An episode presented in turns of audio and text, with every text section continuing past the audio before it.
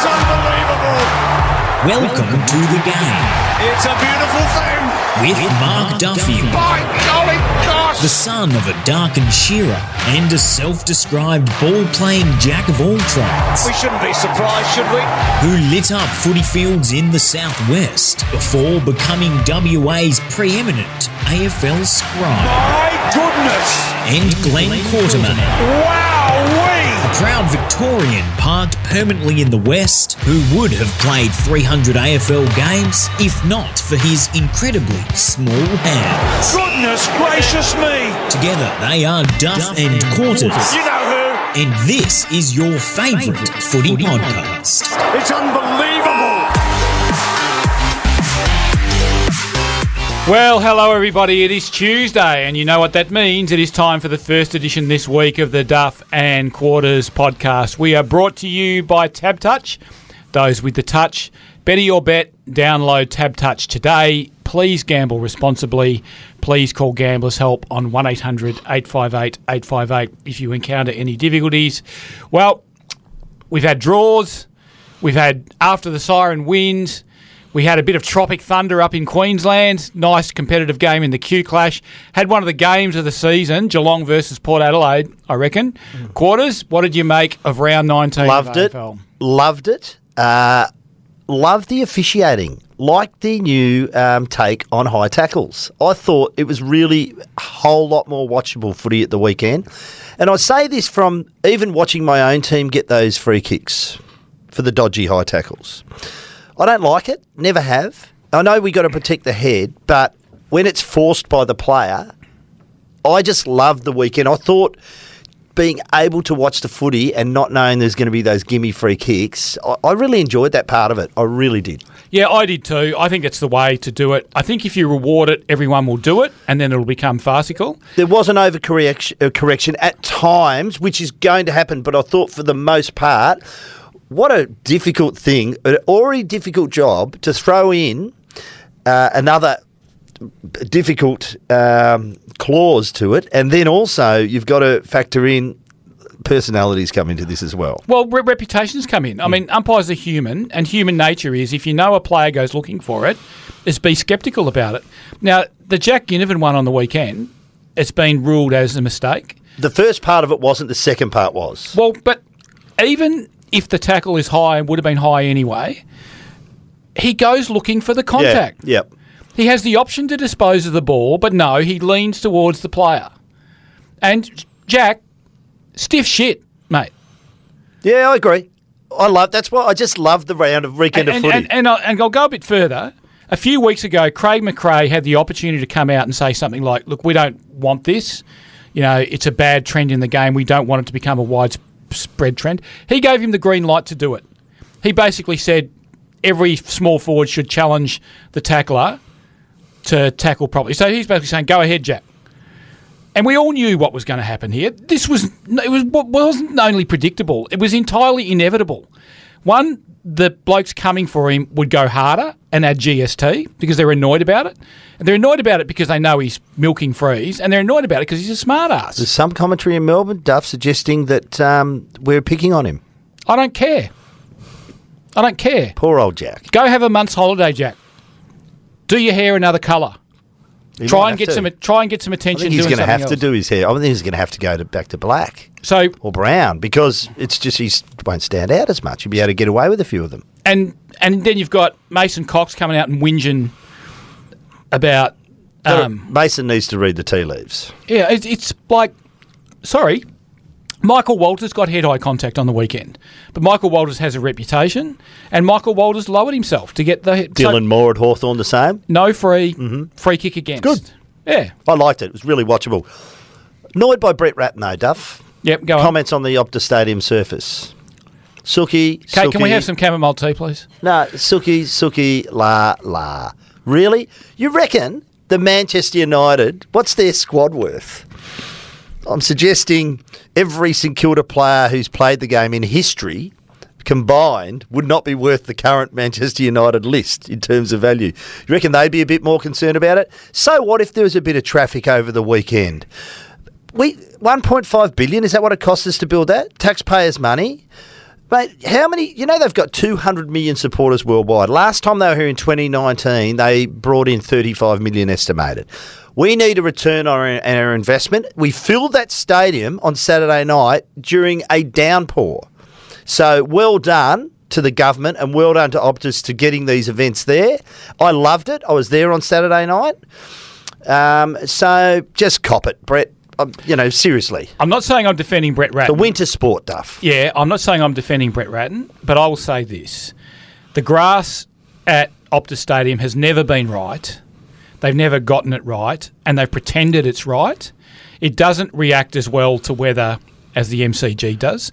The MCG gets more traffic than it and handles it better. When they built this stadium, they benchmarked everything. So they looked at what was the best in the world at everything, and they said, right, we're going to have that. And they've never gotten the grass right quarters. You walked on it in 2018. Yeah, it was hard then. You knew how hard It was very hard. And we had that It's rash- softer now though. I walked out. I walked on it on Saturday night as well. Actually, it's a it's a lot softer. Yeah, but mate, it was treacherous on Sunday. Uh, yeah, okay. Treacherous. yeah, it was. It's a big call. No, well, I don't mean treacherous as in injury. I mean treacherous as in players not being able to hold their feet. I don't want to see players skid arsing around an oval when they're trying to play elite footy. Adam Simpson himself said before the game we wouldn't have been talking about this 20 years ago. No, but it's not 20 years ago. Mm. Sometimes during winter. Now, the other thing I'll, I'll, I'll just the other thing I'll say is we get more rain than Victoria, right? Yeah, we do. We just But- get it on less days. Yeah, but we get it. It dumps here. Yeah. and it's dumped prior to the weekend. Absolutely dumped. So when you get dumps like that, I think it's more prevalent that you're going to get pockets of the ground that are, are a bit dodgy. So I think they're dealing with a bit. I thought they did a bloody good job to get out there and work whatever 48 hours, some of them, just to get the ground presentable and right. No, I agree with that. They the fact that they got it playable on Sunday after what happened on Saturday night is a credit to them. But I would argue that they're starting from behind because the surface itself is not right, and I'll also argue that it's never been right. Yeah, okay. And I would argue there's no excuse for it not being right because it's growing grass.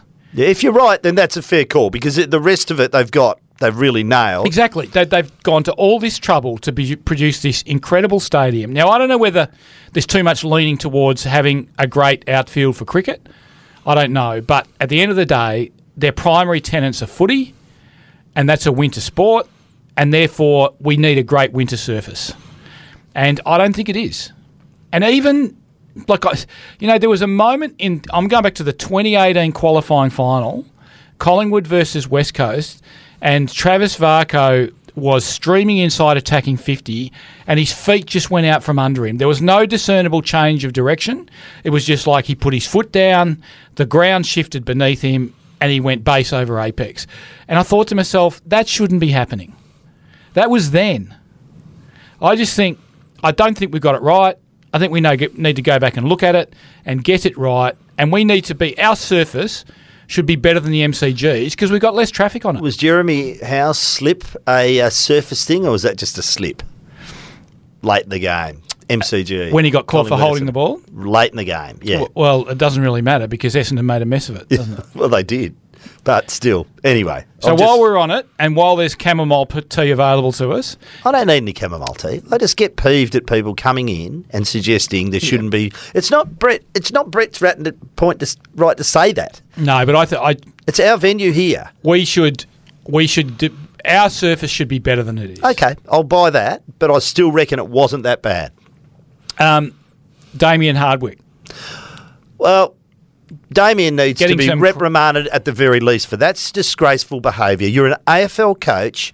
You've got something on the liver after you didn't pull off a win the night before. So you had just a for pro- those uh, un, un, uh, informed people, he's gone to a VFL match, Rich Williamstown. Richmond versus Williamstown, Williamstown. and has unloaded on a Williamstown player. Yeah, and the Williamstown player was interviewed uh, in the Herald Sun and said, "Yeah, he did. Look, he said I like Dimmer, but yes, he did unload on me, and he hung around for a while until I left the gra- left the uh, ground at three quarter time or whenever it was." To ha- ha- unload on me again, Dimmer, you got to be bigger than this. There's kids watching you. You're an AFL coach. This is not your game. You're an AFL coach, mate. Just let the players do. And what you never ran round Belton blokes? Oh, yeah, no, he did. So Dimmer, short memory. One of my favourite football memories is Damien Hardwick and Josh Carr Grand final. Grand final. It was big. and and Brisbane had been bullying teams and pushing them around and starting fights and intimidating them. Dimmer and Josh Carr went into the centre bounce at the first bounce. They didn't start for Brisbane. They didn't wait for Brisbane to start the fight. They started them, Hmm. and they basically said, "No, no, no, you're not coming for us. We're coming for you." It was brilliant. It was Yep. brilliant. One of the best things I've ever seen in a grand final. It was, Was it? Yep. A- absolutely brilliant. And it, and you could see it just knocked Brisbane off their equilibrium right at the start of the game. I remember uh, Jonathan Brown speaking to him a few years ago, and he said he'll never forget three quarter time of that grand final. He looked around, looked in the eyes of his teammates, and said, "We're not winning this. Yeah. Four in a row. It's pretty hard. Four in a row is pretty hard, Duff. Two in a row is almost impossible. Just ask Melbourne. The other thing is about that game is that that was when the dodgy MCG contract was in place, and there was also friction between Andrew Demetriou and Leigh Matthews over some of the technology that Brisbane were using That's right. The flights. not just flights. It was also um, they were putting um, uh, they were rehydrating the players using needles Yeah, that's right. They were. at halftime, and they were have they had um, the the um, the base of the needle taped to their arm, so they could just go into the rooms and get hooked up. And Demetriou, quite rightly, I think that was a really bad look for Not a game. good look, yeah. They, don't they get the planes flying at low altitude too on the return? They did. Yeah, it's amazing what I think that was more. Leigh Matthews spoke to a pilot, and the pilot basically said, "Oh, we, we can fly lower; it's quicker." And um, And you're Leigh Matthews. and you're Leigh Matthews. And Leigh, Leigh said, "Well, if He you gave can- him that glare. He said, "Can you fly lower?" And he gave him that, those eyes, those slits. He just looked at him. He said, "Yeah, we'll fly lower." I would. I'd get off the plane." Oh, um, look. Um, it, so I've got got a bit of that off the. I think I probably do need to go and have some chamomile tea now. But it was a fantastic round of footy. It was. It was great. Some of the two of the best games you'll ever see. Uh, and you're right about the Port Geelong game. Absolute rip snorter of a game of football.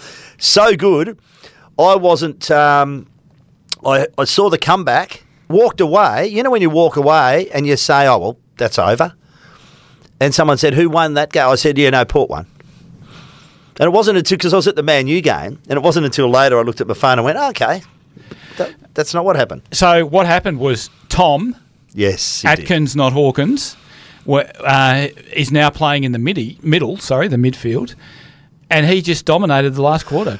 Twelve disposals, most of them contested. Um, got the ball going their way out of the centre, and they got control of the game. One of the best post-game interviews I've seen in a while is Tom Atkins. By the way, I knew his brother. Oh, sorry, his brother. His dad. I reckon his dad from my Geelong days. I reckon he was a journo on the Herald Sun for a while too.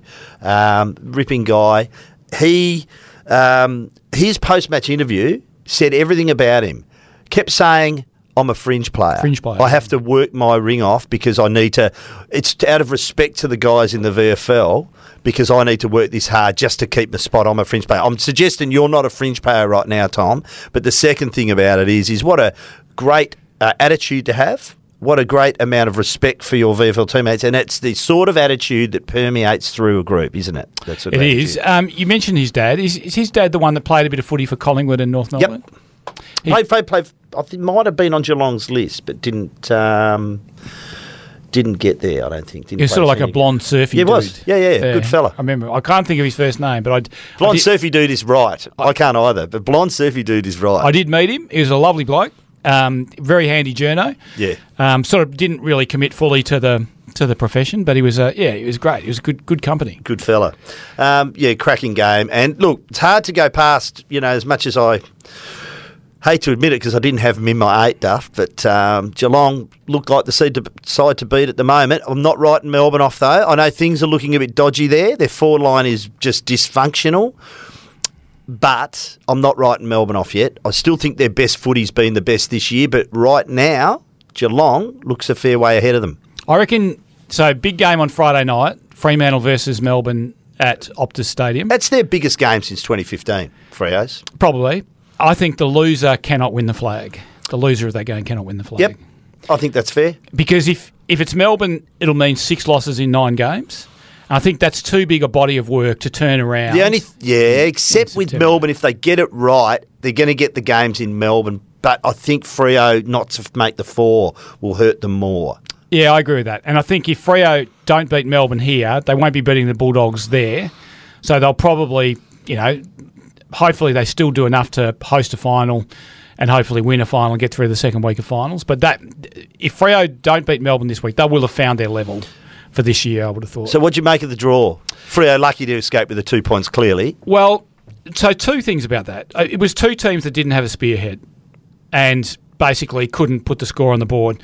I thought, I thought Bris- uh, Richmond were the better team for two and a half of the four quarters. I thought Fremantle had by far the better of the last quarter, but then Richmond had the last chances. Um, I'm not sure I know what Balta. When you know when the scoreboards are at Marvel Stadium, they're right in front of him. Jack Riewoldt's screaming at him. It's like, take your kick, take your kick. mate, just read the numbers was on the board. that's a board. brave fate. Yeah. But as you wrote in your column, fair play to him. He fronted up afterwards. A lot of a lot wouldn't. He fronted up and faced the media afterwards. So I'm going to give him a big tick for that. I like. Cumberland. You, you excuse because he's outside fifty. The only thing I'll say about that is he'll learn from that with with score t- time clock awareness. But also, mate, he could. He, I reckon he could have kicked that I don't know. When you go back and look at it, booming kick, mate. yeah, by the time he goes back off his mark, he's kicking from outside 55. He's got it in him. I reckon he's got the journey. And you got to remember, the siren's gone. So there's no arc. He's got to kick over the man on the mark. he does, yeah. Okay, so he can't wheel around. Yeah, I've- I'm getting you, and you get a lot of your momentum that way. So I, yeah, I, I think I'm happy to forgive him. I'm just not sure what Noah Balta was thinking. And incidentally, great play by Michael Frederick, but Michael Frederick, you needed to do that because you didn't do much else, mate. Oh well, he did that. Sometimes, sometimes in a game of footy, you can do that, and you can be hopeless for three and a half quarters and just perform this act. It shows you switched on. I don't mind that. I think there was a number of times where Michael Frederick had the chance to get out, didn't handle cleanly, um, didn't handle the traffic particularly well. I, I thought he had, had a, apart from that moment, I thought he had a I thought their defence, their midfield was pretty good, Freo. I thought the forward line, as you suggested, no spearhead. It was really hard. It was hard for both teams to manufacture goals. I really liked Freo's defensive performance. I thought it was terrific. Uh, I thought Hayden Young. So there's been a lot of talk about Nick Blakey might be All Australian, Sam Docherty might be All Australian, Adam Saad, who was. well, they might be. But I tell you what, He's in the conversation now. if I'm not saying he should be All Australian, but if any of them have had a better season than him, they've had a hell of a season. He's composed, isn't he? It just- Beautiful kick. Rarely misses a target, and he's so composed. Well, there's a lot of Tom Hawkins about him because he defends as well as attacks. Yeah. He's not just a rebounder. I think he's a he's a very complete player. And you know the other one who played an underrated game quarters for Chapman. Chapman's game on Bolton Yep. was exceptional. When you saw the moments that Bolton had and the mistakes that other Fremantle players made to give him those moments, none more obvious than Alex Pearce's clanger in the first quarter that enabled him just to kick a running goal. Um, Chapman, most of the time when he was in the same area as Bolton, Chapman handled him and handled him with some comfort. Reminds me a little bit of Michael Johnson when he's got the footy with his kicking style. Yeah, he's a bit different. Yeah. Yeah, But don't you reckon he's he's that beautiful kicking, that unusual kicking style? I reckon you can mount a case that four of Fremantle's five best were defenders. Yeah, Cox was in there. Cox, Young, um, Chapman, and I reckon Jordan Clark was very good as He well. He was very good. Uh, there's been I saw some people. I saw some social media commentary on Liam Henry. You know, not not in the best six by any means, or even the best ten. I thought he showed a bit. I thought he showed a bit at times. I reckon his first three quarters were the best three quarters he's played Yeah, was, in, in AFL which is footy. well. There you go. It's it's the tank still being built. And then he, he got the poke in the eye in the third, and he didn't really. Um, um, I was did, a, doing. did a lot right. Yeah, no, I think he looks more comfortable at the level. I'm pretty optimistic about him. now. Oh, very optimistic from what I saw at the weekend. In fact, night. if you're lining him up with a player who's probably been playing ahead of him, I reckon they're almost at the stage now where they're looking at him versus Travis Colyer, and they're probably going, you know what, maybe it's time that Liam was playing ahead of Travis Colyer. So yeah, it was a look. It was a it was a high pressure game. Two well coached teams. Two teams that play with really strong defensive mechanisms, um, and neither team showed a lot in attack. I think that's the best summing up of it. I reckon. Um, from the draw to the kick after the siren, a um, couple of things with that. I thought I thought Harry Jones. I can't fathom what Essendon were doing when Harry Jones was taking that kick. because they were just sort of standing there ready to celebrate. But of course, we saw the quick switch, great kick from Pendlebury, and we saw the quick switch Bianco um, to Jamie Elliott. Outmarked two players, by the way, Jamie Elliott. How did he take that mark? Well, neither of them got body on him. Langford and another player? Anyway, whoever, get body on him. What are you doing? Yeah. Uh, The whole passage, in fact, the last 20 minutes, but the, well, the last few minutes, but that whole passage of play from the moment the Harry Jones kick hit the post was just a litany of bad decisions by Essendon and not enough gut running when it was required. By Okay, so I've got one for you. If you're Essendon and you're the Essendon coach's box and Harry Jones has it 30 metres out directly in front with a minute on the clock, are you wanting him to take the shot? Because if he misses, they've got 59 seconds to go coast to coast from a kick in. Or do you want him to kick it 25 metres sideways and maybe even a little backwards, and the other guy takes seven seconds and then kick it long at the point post and have your ruckman punch the ball out of bounds and have a stoppage in the forward pocket. Yeah, but that requires everything to go exactly how you want it to. Yeah, but if That requires no Collingwood intercept. What I'm saying, take the shot, but when you take it, have people set up for a defensive mechanism so you can not giving Collingwood. They, they strolled through. I would argue that the minute you nail the first kick from the kick in, you're out. And if even if you get the ball from the stoppage in the forward pocket, you've got the defensive set up in front of you. You've, you're in heavy traffic. That kick is under massive pressure. It's 50-50 bet to get to a Collingwood player or an Essendon player. And all if, if an Essendon player marks it, it's game over. Maybe they're not smart enough. Clearly, they weren't smart enough once they hit the post. The odds, I reckon, are greater that you're going to win the game and protect the lead if you take the safe kick sideways, milk the clock, and then kick at the point post. Well, he milked the clock for what he was allowed to, and then took the kick. I- would still take the kick. The, but the worst case scenario quarters is a point, isn't it? That's your worst case scenario. Well, yes. So if you take the shot, you're either kicking a goal or a point. Whereas if you get it out of bounds in the forward pocket, they've got to take the ball the length of the ground from heavy tra- traffic at a stoppage with one side of the ground pretty much shut to them. I, I just think, I reckon from where he was, you'd back him to kick it. yeah, but he didn't. I know, it wasn't. Yeah. And they don't.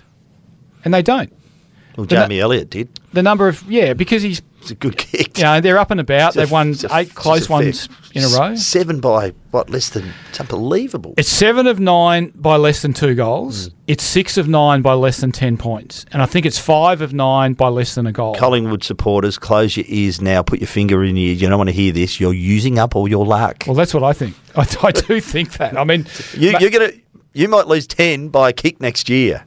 Well, also, you might lose two finals by a kick. I hate winning a heap of close games in one year, Duff, because you know it's not going to happen the next year. So it tends to, over time, it tends to work out to be roughly 50 50. You get teams that Yeah. have runs where they don't win them, and you get teams that have runs when they do win And I. I understand that there's match sim happening at Collingwood, but all teams do match sim on c- close tense situations and how to play out, except for Essendon, it seems. Well, so what happens in that situation is that now that they're full time footballers, they they play win the game footy, which is and it was interesting. We had Justin Longmuir on a radio show on Saturday morning, and he talked about when Balta was lining up, they switched to win the game because they expected him to score, and it nearly cost them the game because they were in win the game mode when the boundary throw-in came on the wing, and Sean Darcy went behind rather than in front, and Marlon Pickett got out, and they went inside side fifty. So Collingwood at that last kick in, they win the game. So every Collingwood player is trying to get on the fly, basically. And we're allowed to, though.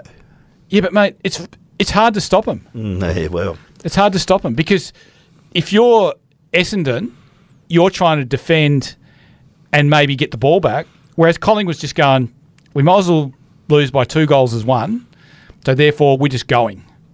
If you go back to the Fremantle Geelong game when David Mundy saved the game, when he just refused to let Geelong have the ball at the last bounce, and if you were able to do a freeze frame, you would have seen Geel- you would have seen Geelong players coming from the back of the square, like Usain Bolt, and you would have seen four Geelong players in assertive positions forward of the ball. So if Mundy doesn't get hold of the ball and Geelong get it, Geelong wins that game. They're out, and there's nothing you can do about it. well, there was something Essendon could have done. As I said earlier, how does Jamie, uh, Jamie Elliott mark that? Yeah, that's a good question. It's a very good question. Yeah. Given that he's probably the one that they've left deep to try and stretch the ground. They So were pro- in a good position. They were close. They clo- They were right on top of him. Yeah. and it was like the miracle bullet almost. and it's going to him. I think isn't it? that's inexcusable defence from Essendon there. Yeah, I agree. And but I just wonder whether we'll get to a point in a year or two where that bloke taking that kick with a minute to go, like Harrison Jones takes it, he doesn't take the shot. And the aim is to get a stoppage in your forward pocket. While we're on Collingwood, Duff, I, it would be remiss of us not to mention Billy Picken, who we lost at the weekend. A great warrior for Collingwood. Yeah. Wasn't a big fan of Collingwood as a kid, but saw a lot of Collingwood because they were playing off in regularly in grand finals and losing them. And Billy Picken really let them down. He was a terrific player. What I loved about Billy was he was one of those players who used to do his own commentary out in the footy field.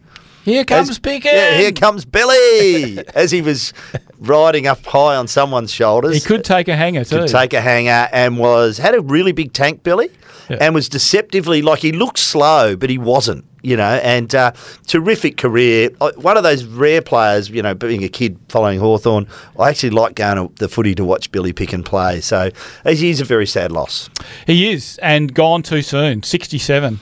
It's, it's, it's quite young for a former athlete and a and uh, big racing man used to run the, the uh. Warrnambool races down there massive racing meet down there in uh, Western Victoria so um, uh, Valet Billy Absolutely. Um, when I started watching VFL games in the 70s, he was always an eye catching player and one of your favourite players. No matter who you were barracking for at the time, Billy Picken was one that caught the eye. Now we haven't mentioned um, uh, my team yet, mate. My other team. Hawthorn, No, your, other team. your other team. They're coming. The dogs. Oh, the dogs. The doggies are coming. Jamarra Ugle-Hagan.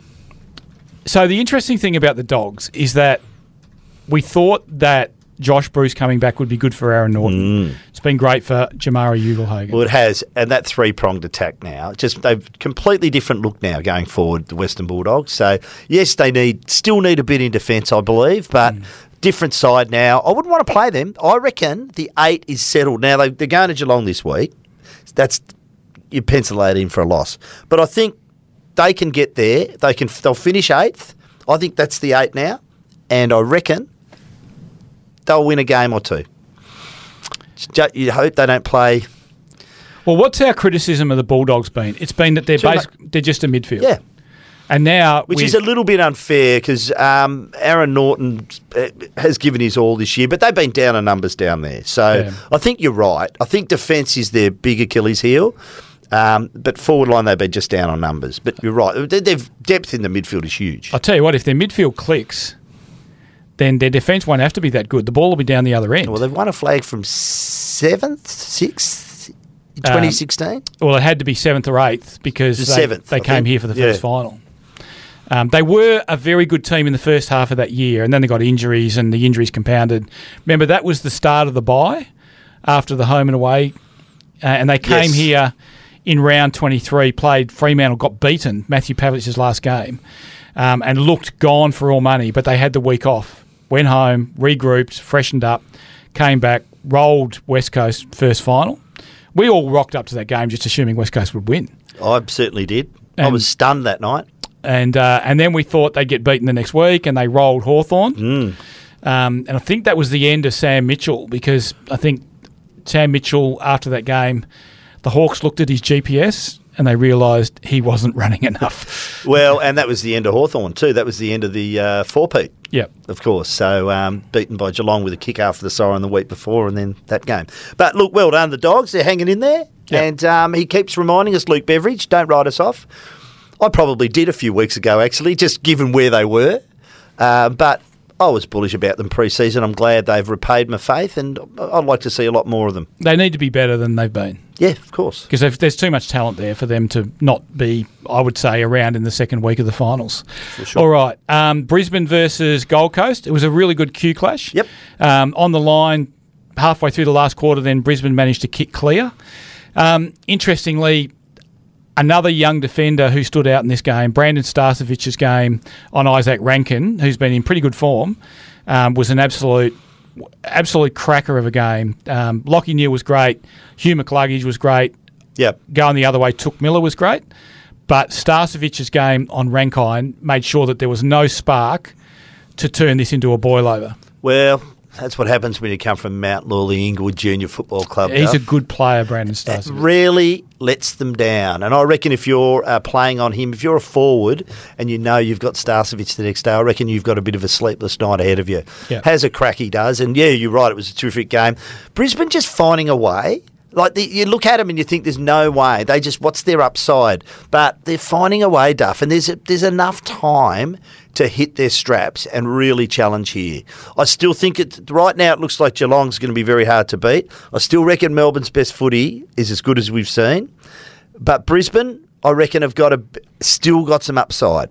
I Let's agree- hope they do. I agree with you about Melbourne, but how much of Melbourne's best footy have we seen? Yeah, well, yeah. And and on the Brisbane, I I think we feel that Brisbane can be better than they've been, but I also think they're going to have to play their best football of the season in September to win the flag because their football so far hasn't been that Brisbane? good. Yeah. Absolutely. I'll ask you a question about Melbourne. From my opinion, I reckon they were a little bit on the turn about three weeks before their loss to Fremantle, their Yeah. first loss, particularly with their connection inside 50. How much impact do you reckon there may off the uh, Melksham off-field stuff has had on them? Yeah, I don't know. There's a bit bubbling away below the surface there, isn't Just there? doesn't all seem right there. Um, there's issues between them and their former president, Glen Bartlett, and that's bubbling away beneath the surface as well. And that involves the coach, um, Simon Goodwin, as well. So, yeah, I, there's a few distractions for them there. Um, you'd like to think that those distractions aren't severe enough to stop them from looking at this and going, we are in the premiership window. We need to make this opportunity count.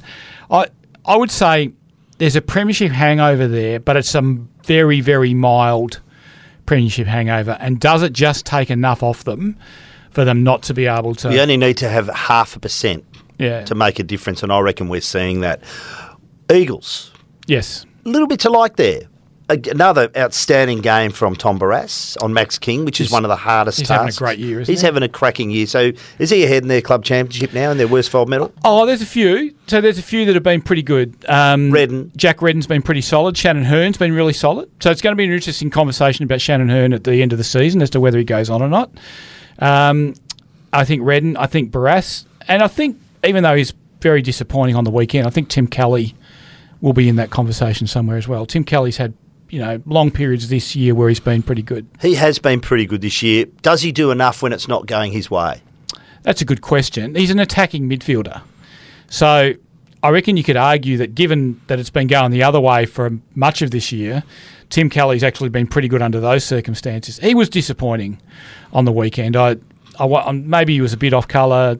I'm not sure. You know, might have felt a bit crook, but um, yeah, that was a disappointing game. That was as disappointing as I've seen him. Uh, I like the best players, mate. I mean, there's, if you want to look at glass half full, so Culley, Jermaine Jones. Culley was terrific. Yeah, I really like, He looks like he belongs, doesn't he? And it's his second game. and he's really strong and steady. Yep. In heavy traffic, which Clever is great. too. Quite clever. Um, but I love Jermaine Jones's dash Yep. off half. Just takes the game on. And it gives their forwards a better look and a different look as a result of him taking the game on. I really like that. That's a winner for them, I think. And and he's quick.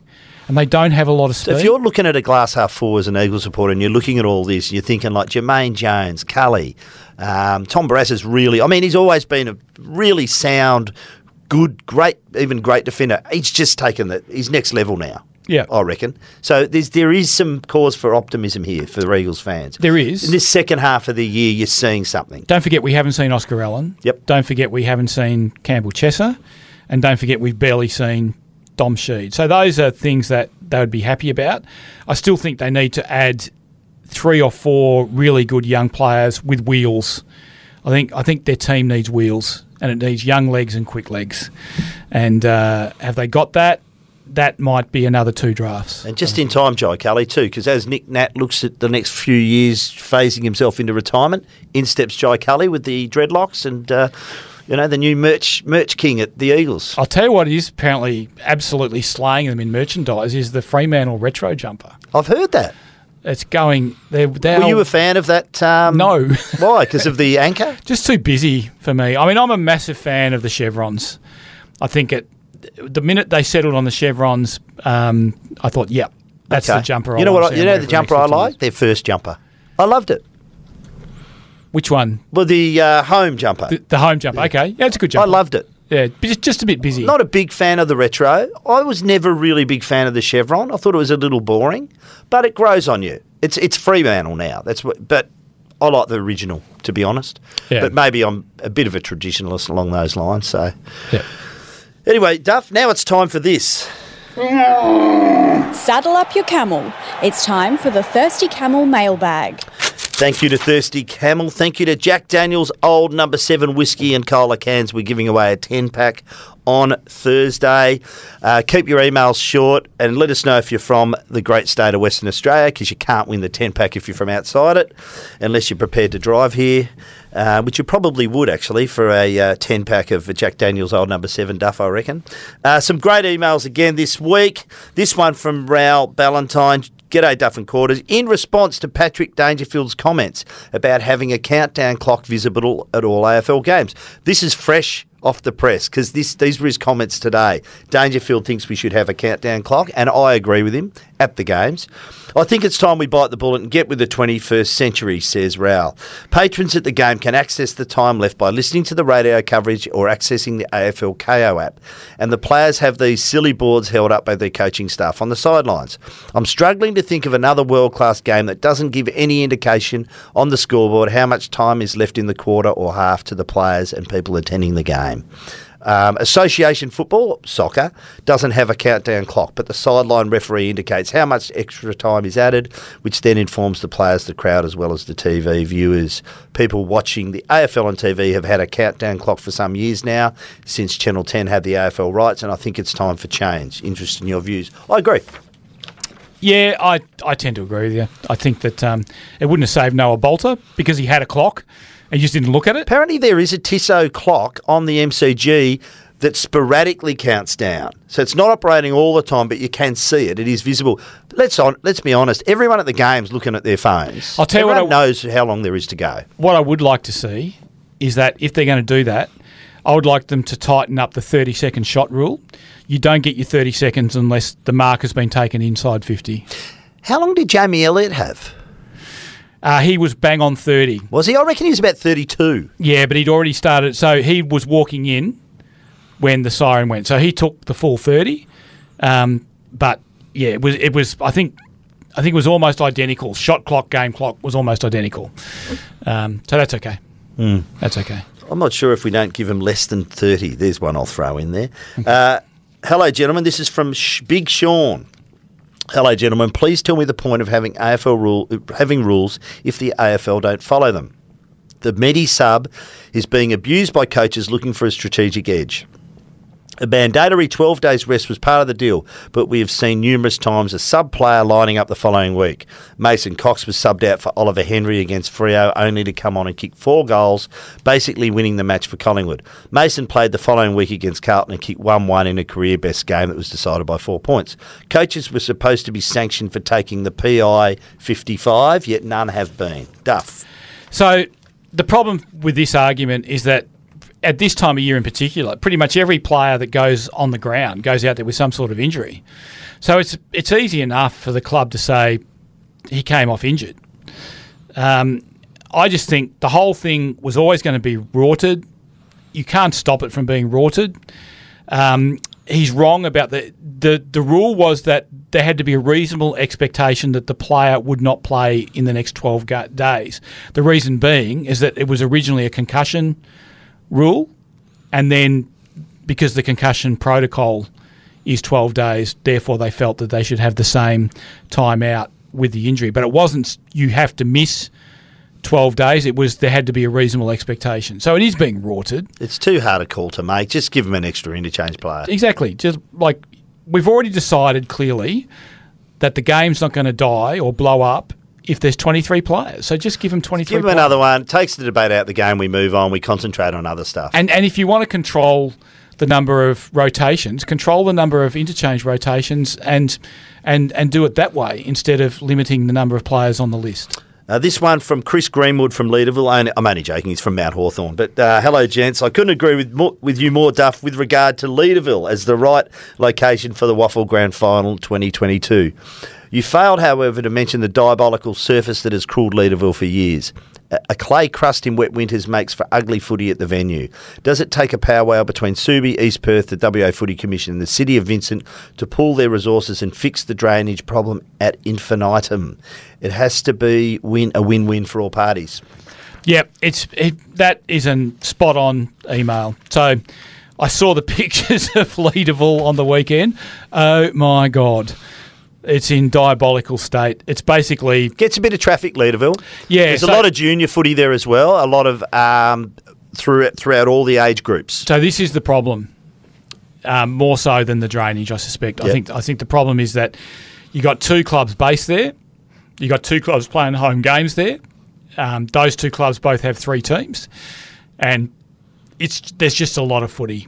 Um, but I do think that just geographically, that would have been the place to put the grand finals. And even you know what, as bad as the surface looked the other day, given that I don't think either um, East Perth or Subi are going to play finals, are they?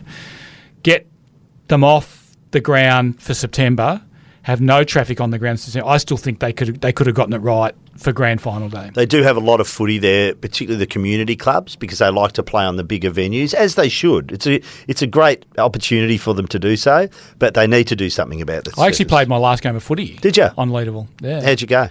Um, well, it depends whether you're talking about the first quarter, the second quarter, the third quarter, or the last quarter. Let's talk about the last quarter when it counts. The last quarter, we were already too far back, and my man was running a mark. In the second quarter, he kicked three goals in about 15 minutes. In the first and third quarter, I actually played very well. Yeah, okay. But um, No one remembers the, the first and no, third. it was a case of playing very well, but not playing well often enough. I think quarters. Oh, mate, I had a game of PSA at the weekend. Well, I didn't, but my young my young fella did. Uh, Trinity College v Wesley out at Wesley. The poor, I felt sorry for him at Wesley. Absolutely bucketed down. Um, they've still got the uh, the centre block out there, so of course there was just water sitting on top of it because there's nowhere for a drain. It was like an ice skating rink on that centre block, and the goal square was about half a foot deep. And so I think there were kids running in to kick the footy off the ground and just, just going nowhere. um, well done to the Trinity boys too for keeping them scoreless. But anyway, we'll move on. Uh, this one from Sam from Sydney. Hi guys, what's your thoughts on WA clubs and high draft picks and whether to take the best available or best WA kid? It seems like the go home factor has never been stronger. What should the Eagles do come this year's draft? That's a really good question, and it's something that I'm not sure clubs are admitting to themselves yet, but I think it has to be factored in. Um, you take Melbourne, for example. This is not a, a, problem peculiar to Western Australia. If if Luke Jackson decides to come home at the end of this year, that's after three years. So that's a bloke they've done all the development on, who's about to play his best footy, and he won't be playing it for them if he comes home. So I I think it's a massive thing to consider, um, and it's a big thing to think that there isn't going to be three or four gun kids in Western Australia, even if they're a little bit under, underdeveloped and they don't look like it yet. History says they'll be there somewhere. So therefore, the classic example being Chad Warner, pick forty in that draft, and that was the draft that West Coast traded out of to get Tim Kelly. Chad Warner would look pretty good running around in blue and yellow oh, would he, right now. would he what? So yeah, I, I think this is something they're going to have to factor in. Um, and this year, for example, let's look at who's around. So there's three, I reckon, WA kids who I reckon are classic first round potential. So they are Busslinger, who's just had the shoulder surgery, Elijah Hewett, who's been heightened, Mm, looks good. bit, and Reuben Ginbey, who's a good Wesley College boy and um, who's come up from Dunsborough. Will he obviously be able to play in the wet? Yeah, so he looks really good. I reckon they're all first rounders. So interesting to see how West Coast handles this and whether they go local or whether they go best available. This one I overlooked last week, so I thought I'd read it. Andrew from Karrinyup. Hi, Duff and Quarters. What do you make of the loud opinion that footy must remain live on free to air TV? It would be a shame if it is not, but how times have changed. We are, are more entitled perhaps these days. In a time that seems so long ago, we only had our mate Drew presenting VFL highlights for an hour on Sundays in the winners. Wasn't that a great show? Then, when the Eagles started, the local games were never live, always on delay to try get more through the gate. Was great when on a country trip as the games were live in the bush. Going to be frustrating to again avoid seeing the score until the telecast starts on TV, particularly in these days of smartphones. But is there any genuine chance it will happen? You know what I would say? They told us that uh, us having free to air access to our teams would be part of media rights deals. And so they're either going to go back on their word or they're going to stay true to their word. I'm not going to get into the rights and wrongs of it, the trends, this, that, blah, blah, blah.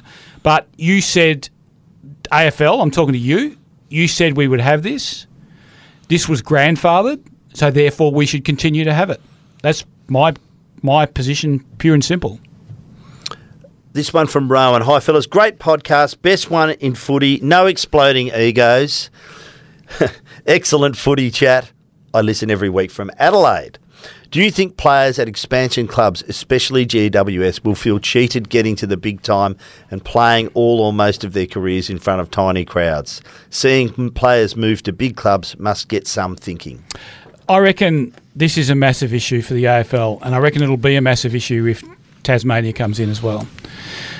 They have to get, and quickly, they have to get to a point where GWS and Gold Coast are playing in front of 20,000 people. 20,000 people in those 25,000 seat stadiums, that's fine. That'll be fine. And that will sustain them. But these crowds of, well, there's been crowds of 4,000 hmm. at Giant Stadium. That's, that ain't going to work. No kid dreams of growing up and going to a club and playing in front of that. So, yeah, they have to fix it. Rowan from Aveley writes, I like this one. Hi, Duff and Quarters. Freo were lucky to get away with a draw on Friday. Some talk in the media about playing overtime to avoid draws. But to me, the real issue coming was that Noah, the man with the share in his hands, had no idea how much time was left on the game clock, while his coaches, commentators, and everyone watching on TV did. I think we've all grown up now, and it's time for the people who put it their bodies and reputations on the line each week to know long, how long is left in the quarter. I don't think the old arguments against this hold much water anymore. Well, we've already spoken about that. I will uh, make a comment on the draws, though. Uh, absolutely, there is room for a draw in the home and away season. Yep. Clearly, in finals, you can't have draws. You've got the fixturing the following week, people travelling interstate and what have you, people having booked flights. You can't. But during the home and away, no issue with him. In fact, I think it adds to the excitement of it. And I thought it was a great result on Friday night. Even though no one's singing the song, it's still, you walk away thinking, what a great game of footy. It was, well, it wasn't a pretty game of footy, but it was a tight game It was a of footy. great game. It doesn't have to be pretty to be great. high pressure. Yeah, no, I, I'm with you. I, I think that was okay. Um, yeah, Richmond blew it at the end, but Fremantle blew plenty of chances in that last quarter as well. Uh, Jermaine from Perth writes, Great podcast. Keep it up, guys. Took my daughter to her first football match, and one of the highlights was the Nicky Winmar statue. Brilliant to see. What was amazing was the number of parents of all colours and backgrounds explaining to their kids the importance of the moment. Could the WA government do more statues, etc., around the ground? Who would they be? Love walking around them at the MCG. There's a bit more to that email, but I would just like to concentrate on that bit. I agree. I see that a bit too. Um, and when my friends came over from Kentucky, I took them to the Nicky Winmar st- statue and sort of gave them a bit of a background on it. So, and you do see parents there with their kids explaining the background to it. I think it's a terrific idea. I'd love to see the whole stadium surrounded by statues. Yeah, I agree with that, but not just footy. No, no, have to be all sports. Yeah. Athletics, cricket, what hockey, any sport, I think would have to be. But the first one of the and Polly wouldn't look out of place there either. Well, Polly would be the first one you do, Cabes. and and probably the first cricket one. What DK. uh, DK Lillee, Yeah. And of the modern guys, the cricketers, I Gilchrist to me is one. Gilchrist was so, so great for the game. Yep. I, I'd love to see a a, um, a, a statue of Gilchrist. Poor old wicket keepers who followed him yeah, have to be able to bat now. yeah, that's right. Uh, this one from Mitch from Perth. Hi, fellas. Is all the negative noise around Henry a bit excessive? He cops a fair whack on the socials for not doing this, not doing that. Was everyone's expectations on him too high too quickly? We need to remember that even though he was picked nine, that was only due to a matching bid, and he probably wouldn't have gone that high in an open draft. Rankine was picked three the year prior, and he is only now just getting going. I feel we should cut Liam some more slack, let him grow his body and tank, and then grow into his eventual role. Once it clicks for him, he'll be a pretty good player for the club. Love the email. Couldn't agree more. We spoke about it earlier. Your thought stuff? Yeah, um, that's here. Here, he's. I reckon he's turned the corner, Liam Henry. I reckon the the back half of this year has been really good. I think another solid pre-season. I think we'll see a different player next year. Uh, one final one. I'm sorry I didn't get to them all. Andrew writes, Hi Duff and Quarters with Freo embracing retro round. We spoke about the jumper.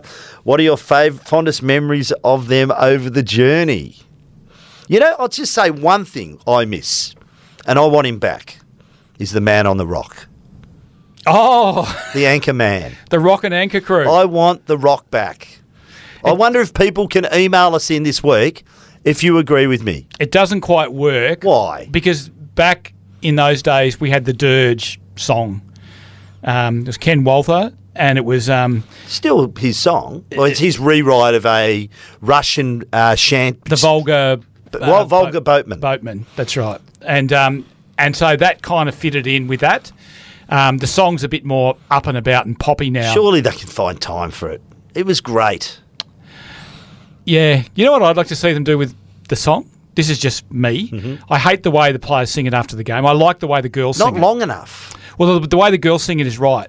They start off with "We are the Rollers, we're the Rockers, we're the Yeah. Mighty Freo Dockers." I'd love to see them do that, but I'd like to do like to see them do the Queen "We Will Rock You," boom boom clap, Oh, yeah. boom boom clap. Yeah, and yeah. then and then go into we are the rollers, we're the rockers, we're the mighty Freo Dockers. Do it that way. let's do that and roll out the rock again. So come on, Freo, get onto it. Roll Fix- out the rock. Fix your song. Yeah, that's it. And while you're at it, West Coast, bring banners back. I don't like the eagle mouth. The bring, tunnel, Bring yeah. banners back, please.